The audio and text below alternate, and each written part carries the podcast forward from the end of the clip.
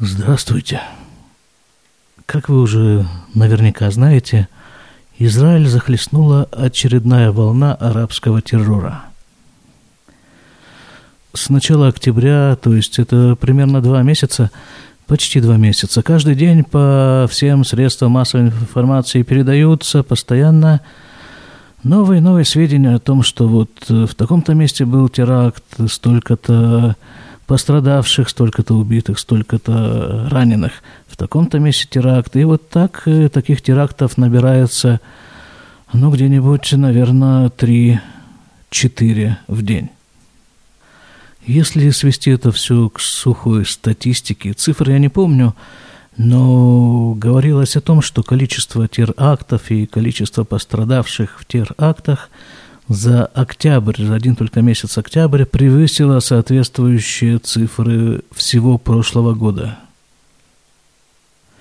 Первое время большинство терактов было сосредоточено в Иерусалиме, а потом последние недели, наверное, две-три, этот эпицентр постепенно сместился к югу в сторону Хеврона. Вокруг этого города каждые несколько дней происходят теракты. И в терактах, происходящих в других местах, тоже часто участвуют арабы, проживающие в Хевроне.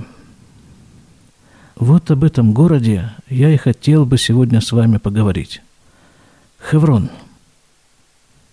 Вы слушаете двухсотый выпуск подкаста «Немного оглянувшись», который публикуется на сайте шломурад точка ком. Хеврон.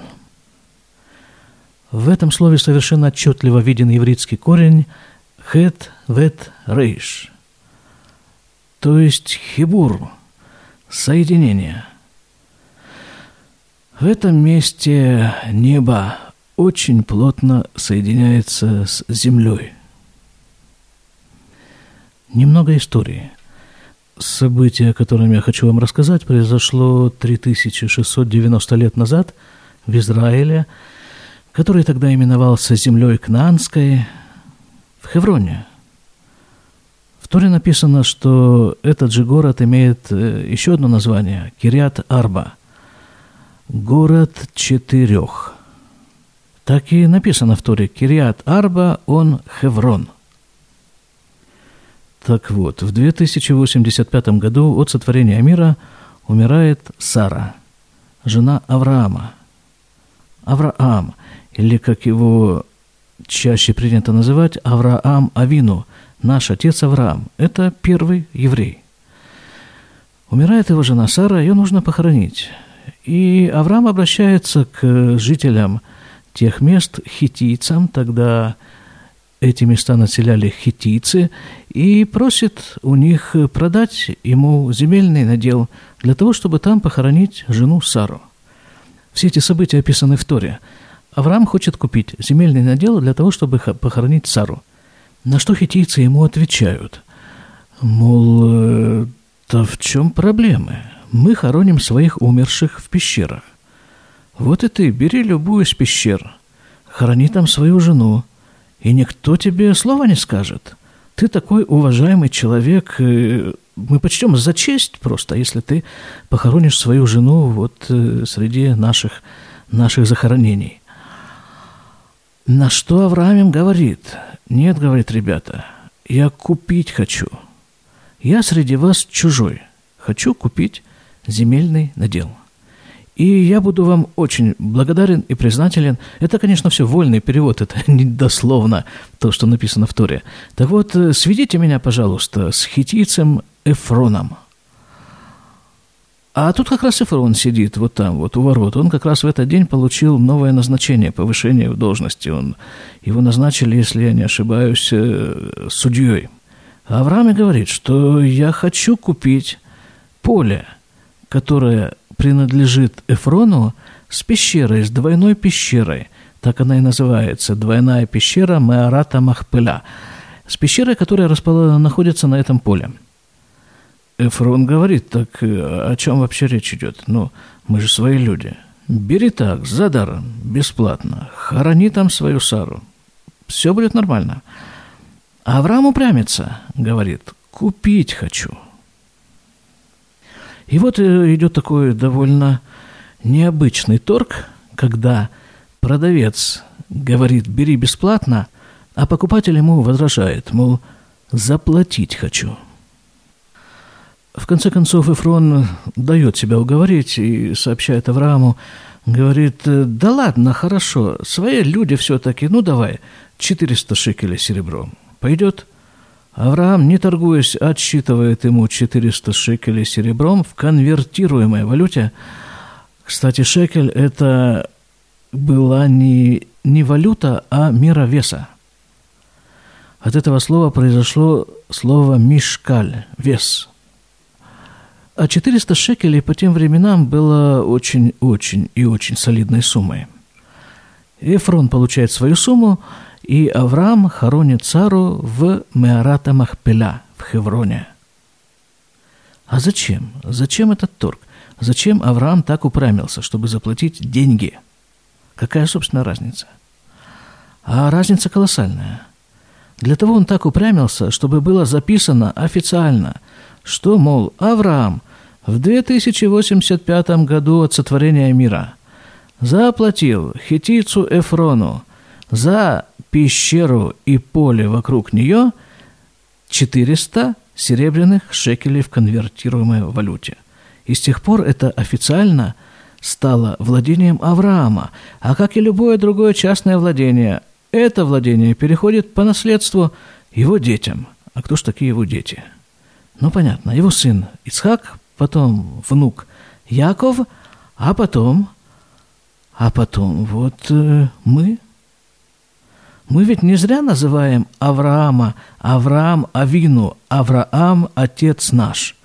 То есть мы являемся его потомками. И эта земля наша. Она куплена за полную стоимость. Кстати, вот где-нибудь тут на полях, просто на полях подкаста я отмечу, что, что есть еще два таких места в Израиле. Первое место, как мы сказали, это купленное за деньги, это был Хеврон. Второе место – это Шхем, где похоронен Йосеф. А третье место – это Храмовая гора в Иерусалиме, на которой стоял храм. И что? Эти места принадлежат нам, евреям? Да как бы не так. Все эти места находятся под контролем арабов. С полного на то согласия государства Израиля. Вот давайте перенесемся от сцены торговли Авраама и хеттийца Эфрона, перенесемся в наши дни. Как обстоит дело там, в нашем наследном уделе в Хевроне? Просто поинтересуемся по праву прямых наследников этого места, как там обстоят дела. Что-то около сто восемьдесят или двести тысяч жителей современного Хеврона – это арабы. Плюс масса арабов проживает в деревнях, которые расположены вокруг Хеврона. А что же, простите, наследники? А наследники вот таким образом там выглядят. Наследников, то есть евреев, там насчитывается несколько сотен. Что-то около шестьсот или семьсот, вот примерно так. Живут они в гетто. Это территория, довольно небольшая территория, которая с жутким трудом отвоеванная, просто вырванная зубами у всех тех организаций и структур, которые возражали против того, чтобы евреи жили в Хевроне. Я думал, что это только современное положение евреев в Хевроне, но недавно совершенно я прослушал лекцию Гершон бар Кохба, такой историк. И выяснилось, что нет, это вот стандартная, достаточно стандартная ситуация проживания евреев в Хевроне. Около пятьсот лет назад, когда евреи выгнаны из Испании, какая-то небольшая горстка евреев добралась до Хеврона и купила там часть земли для проживания, они жили также в гетто. Что такое гетто? Гетто – это, кстати, совершенно такое еврейское понятие. Это места проживания евреев, которые они избрали для проживания добровольно или принудительно, и враждебное окружение вокруг стен этого гетто. Я думал, честно говоря, что вот это понятие гетто, оно свойственно европейским евреям, потому что те исторические факты, с которыми мне довелось сталкиваться, соотносят это явление с европейским еврейством. Вот евреи были, как известно, ограничены в царской России, да, территории проживания. Они должны были проживать в так называемой черте оседлости. И проживание их в городах было разрешено в единичных случаях по получению соответствующего разрешения у местных властей. Во время Второй мировой войны у фашистов тоже была довольно популярна тактика перед уничтожением сгонять евреев в гетто, в которых они жили несколько месяцев. Известен случай восстания в Варшавском гетто. Да, кстати, такое довольно разветвленное получается отступление. Но ничего, это все по теме. Варшаву, да, мы вспомнили, Польша, да? Это я уже смотрел в Википедии, когда меня заинтересовала тема гетто. В, не так давно, в тысяча девятьсот тридцатых каких-то там годах, в Польше, в университете, было тоже создано гетто для учащихся, для студентов-евреев. Они обязаны были сидеть на лекции в аудитории в строго отведенных для этого местах. И там в Википедии приводится э, снимок студенческого билета какого-то еврея и штампик, что вот, вот этому студенту разрешено сидеть вот только там и нигде в другом месте. В гетто, в еврейском гетто, в аудитории Польского университета тысяча девятьсот тридцатого там, какого-то года.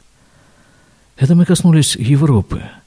А на днях я послушал исторический подкаст израильского подкастера Юваля Малхи. Он рассказывал о евреях Марокко. И там все было то же самое, точно то же самое.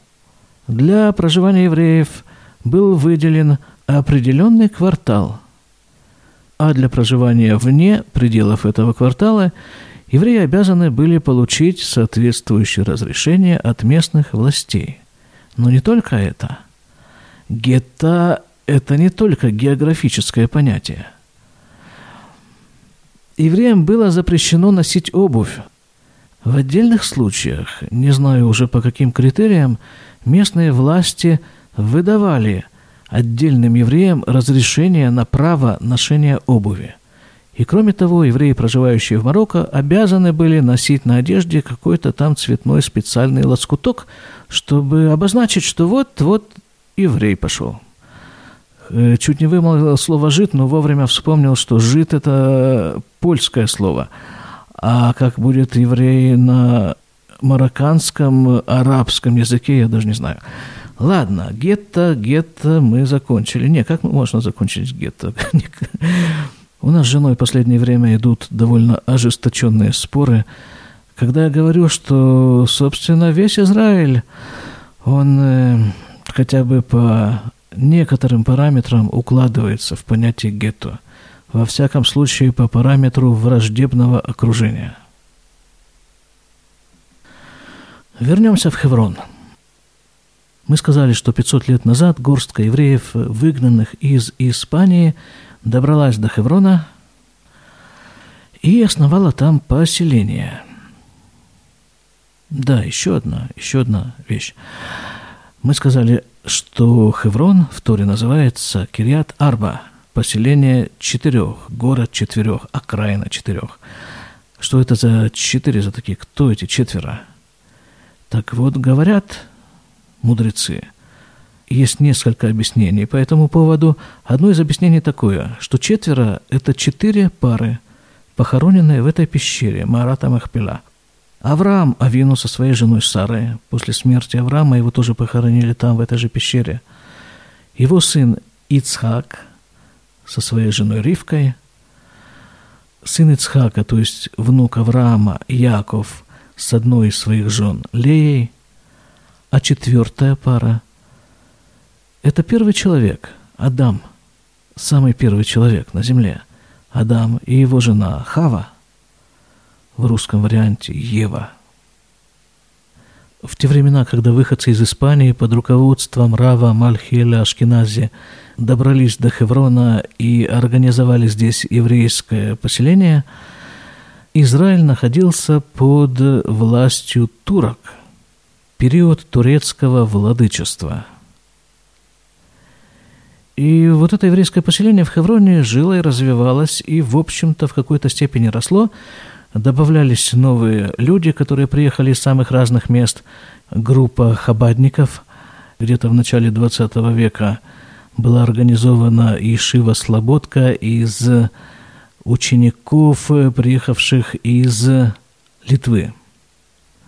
И таким образом, к концу девятнадцатого, началу двадцатого века в Хевроне насчитывалось около двух с половиной тысяч евреев.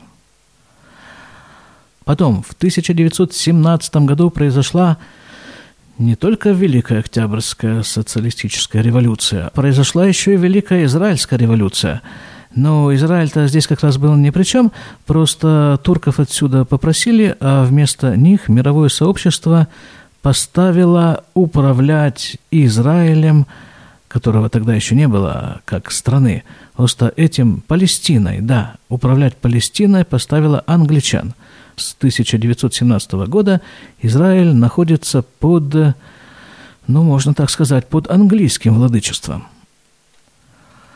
Евреям, как вы понимаете, от этого лучше не стало. Все те же погромы, все те же убийства. А в тысяча девятьсот двадцать девятом году был очень большой погром.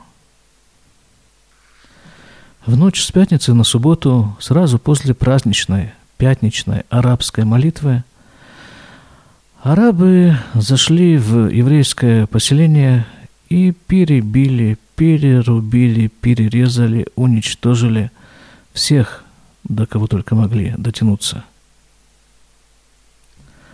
В общей сложности около семидесяти человек, в том числе аптекаря Гершона, который лечил этих же арабов в своей лечебнице, открытой на территории еврейского поселения, в том числе владельца банка Слонима, который давал суды арабам. Это зверье, просто чистое зверье. Англичане, которые присутствовали при всем при этом, ничего не сделали, пальцем не пошевелили для того, чтобы спасти людей.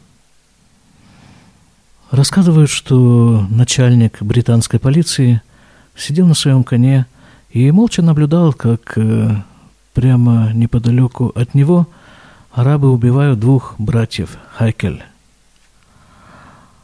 Когда арабы закончили с братьями, они, разгоряченные кровью, двинулись в сторону начальника полиции. И вот тогда он, перепугавшись, выстрелил из своего пистолета два раза в воздух.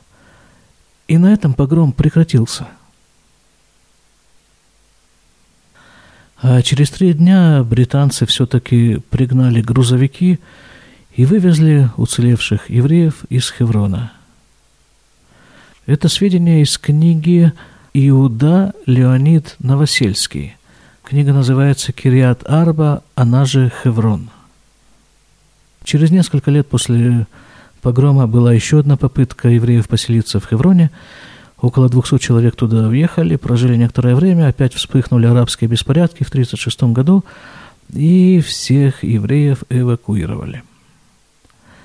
Дальше, сорок восьмой год, становление государства Израиль. Ура! Но государство Израиль само по себе, Хеврон сам по себе, потому что Хеврон находится под иорданским владычеством. А в шестьдесят седьмом году в ходе шестидневной войны были освобождены наконец-то так недостающие Израилю территории: Иудея, Шамрон, восточная часть Иерусалима, старый город Иерусалима и Хеврон. Что значит «освобождены»?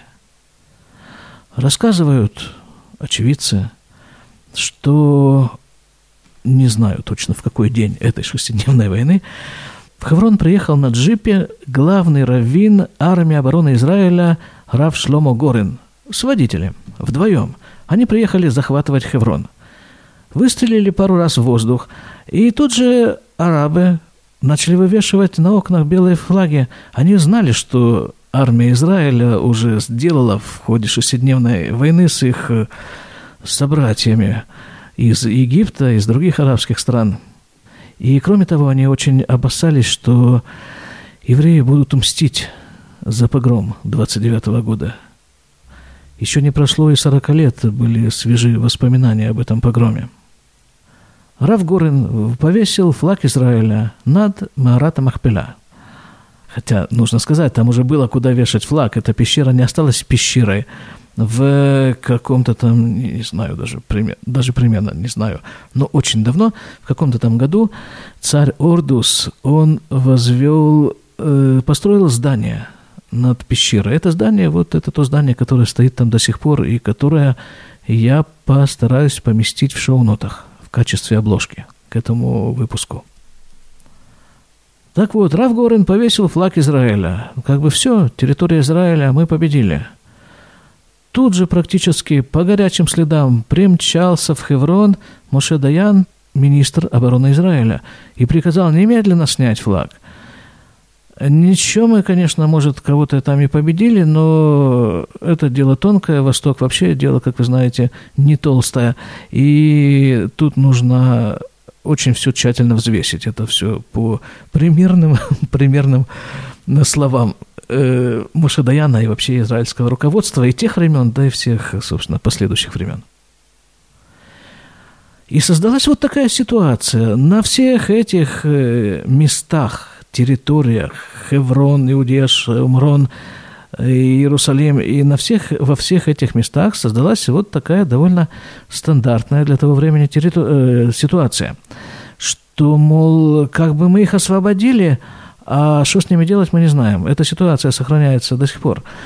И я, как житель этих территорий, могу вполне об этом свидетельствовать. Так наши они или не наши? Арабы сбежали. Из части этих мест арабы просто убежали. Так вот, мы их догнали. Догнали мы их. Они, видимо, не очень быстро бежали. Мы, бега, мы бегаем быстрее. И мы их догнали в лице нашего правительства и пригласили их вернуться. Мы же вот живите. Мы же будем жить вместе. И дружно, и мирно, и все будет хорошо.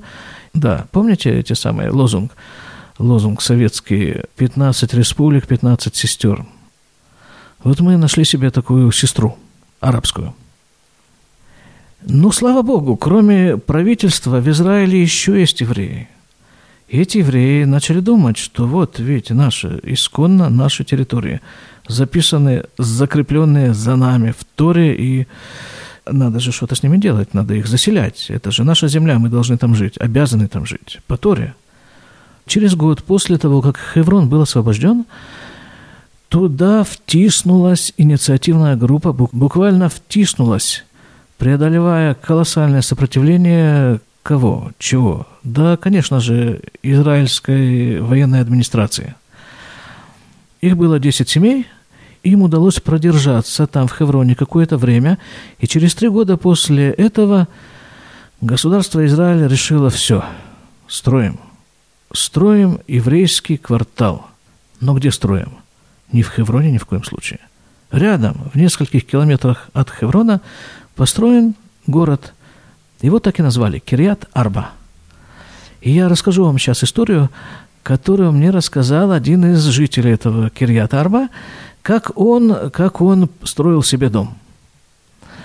Он говорит, что жили они в Кирьят-Арба, в общем-то, в этом вот выстроенном районе, но они хотели жить вот, вот, вот там, вот... Ну, вот там же, в Кирьят-Арба, ну, какое-то место, оно было пустырем, и как-то им хотелось там его тоже застроить и там обосноваться. Но государство Израиль, естественно, было против. Ну, это жесткая, незыблемая совершенно позиция государства Израиля против, и все. Тогда что они начали делать? Они начали каким-то образом, каким-то путем, ночью, по-моему, он говорил, что ночью они доставляли туда стройматериалы, а днем они строили из этих стройматериалов дома. Ну, хорошо, они строят, приходит полиция, их арестовывать, разрешение есть на строительство, нет разрешения, все, в тюрьму. Он говорит, что он отсидел в тюрьме, ну, больше десяти раз наверняка. Потом, что случилось потом? А как это обычно в Израиле бывает? Потом просто правительство присоединилось к этому строительству и выстроило новый квартал, который называется Харсина, новый квартал в Кирьят-Арба. Относительно новый, это все происходило лет, не знаю сколько, тридцать, наверное, назад. Хорошо, Кирьят-Арба построена недалеко от Хеврона. И даже можно туда ходить, пешком по субботам ходить, из Кирьят-Арбы идти в Хеврон, молиться там, в этой самой пещере Марата Махпила. Но евреи-то хотят жить в Хевроне. Они же, как мы помним, прямые наследники Авраама. Там у них земля куплена. Что же они будут жить в Кирьят-Арбе и эти самые кирпичи в карманах таскать, чтобы себе дома строить? Они хотят жить в Хевроне. И весной тысяча девятьсот семьдесят девятого года. Это я хочу вам сейчас рассказать о том, что я слышал от одной удивительной совершенно женщины, Сары Нахшон. Если кто-нибудь из вас понимает иврит, я дам ссылку. Блин, я дам ссылку в шоу-нотах. Посмотрите ее лекцию, посмотреть на нее одно уже удовольствие, а послушать тем более. Так, да, Сара Нахшон. Ее муж Барух Нахшон, известный художник израильский. Опять я постараюсь дать ссылку в шоу-нотах. Я даже вот себе сейчас запишу, какие ссылки дать в шоу-нотах, чтобы не забыть. Вот такая методика работы. Сначала делаю подкаст, а потом уже к нему составляю шоу-ноты. Так вот, да, семьдесят девятый год, весна. Группа из ста женщин и детей, они ночью тайком через окно, каким-то образом через окна пробрались в пустующее здание вот этой самой лечебницы, да, помните, в которой работал Гершон, пока его не убили. Это здание называется Бейт-Адаса. И вот они туда пробрались, женщины и дети, и там осели, все, прочно, осада. И прожили они там что-то около года, вот так, без электричества, без воды, без ничего. Им э, друзья доставляли э, продукты и какие-то необходимые вещи. А там на вот этой вот лекции э, Сара Нахшон ее спрашивает, а почему женщины и дети, почему, почему вы мужчин не взяли? Она отвечает, да так мы между собой там посовещались и решили, что мужчины долго не выдержат. Долго мужчины-то у нас не выдержат. Они у нас нежные, они у нас художники. Вот. А женщины и дети там продержались около года. А потом, да, а потом как-то вот опять правительство опять пошло, пошло на уступки, и началось строительство еврейского квартала Хеврона. От правительства-то, в общем-то, требуется что? Не мешать. И все. И вот с этой задачей правительство часто не справляется. Скажем так, Марата Махпила, да, в общем-то, место святое, абсолютно святое. И номинально, и по ощущениям, и по, как вы на это место не посмотрите, это святое место. Это то самое место, которое Авраам купил у хитийца Хеврона. Так вот, евреям был разрешен туда вход в качестве туристов на три часа в день, полтора часа утром и полтора часа вечером. В качестве туристов исключительно. А в это время как раз в семье Нахшонов у Баруха и Сары рождается сын. Младенцу на восьмой день от рождения по еврейскому закону положено делать обрезание. Сара решает сделать обрезание в этой пещере, Марата Махпила, вопреки всем законам. Она там рассказывает довольно подробно, как это все происходило. Обрезание, как это делается сейчас в синагоге, оно включает в себя некоторую процедуру до обрезания, потом после обрезания, потом еще трапеза праздничная. А сам процесс-то обрезания, да, это же довольно быстро, это, ну, минутное дело, можно сказать так. Там, конечно, нужно сказать благословление соответствующее, но, в общем-то, можно уложиться в несколько минут. И вот они так и сделали. Они накрыли там столы для трапезы где-то вне, вне этого места, вне этого запрещенного для входа евреев места. Как бы незаметно пронесли туда этого младенца, Незаметно туда прошел Моэль, тот человек, который, собственно, делает обрезание, специалист по, по обрезанию, и сделали ему там обрезание, никого особо не спрашивая. И представили как бы уже обрезанного ребенка вот всем гостями, в том числе военной администрации, солдатам, которые охраняют эту пещеру от евреев. И ну что, а уже сделано обрезание, но обратно же пришивать не будешь. Во время обрезания ребенку дается имя. Этого мальчика назвали Авраам Едидья, по-моему, так. И случилась такая трагедия. У детей это бывает иногда, на иврите это называется «мавет беариса», смерть в колыбели. Бывает такое, что ребенок ничем не болеет, все совершенно нормальный, здоровый ребенок, но вот внезапно он умирает, как бы засыпает в своей коляске колыбели и не просыпается. Вот это и произошло с этим мальчиком. В возрасте пяти с половиной месяцев он вот так вот умер. И дальше Сара решает, что он должен быть похоронен на старом кладбище в Хевроне. На этом кладбище похоронены величайшие раввины. За то время, пока евреев не было в Хевроне, арабы загадили это кладбище до невозможности. Загадили просто мусором, навозом, соседние дома выбрасывали туда мусор. Часть кладбища была приспособлена арабами для огорода, для разведения виноградника, деревьев, еще каких-то вот, вот, вот. Но при всем этом это оставалось старым еврейским кладбищем, и Сара Нахшон решает, что она похоронит своего сына там. Естественно, никакое государство Израиль, никакая администрация военная не дает на это разрешения. Ну и что? Ну так нет разрешения. Она едет в машине со своим умершим сыном, доезжает до того места, до которого можно доехать на машине, после этого она берет его на руки и несет, несет по направлению к кладбищу. Ее пытаются остановить, она идет. Она идет.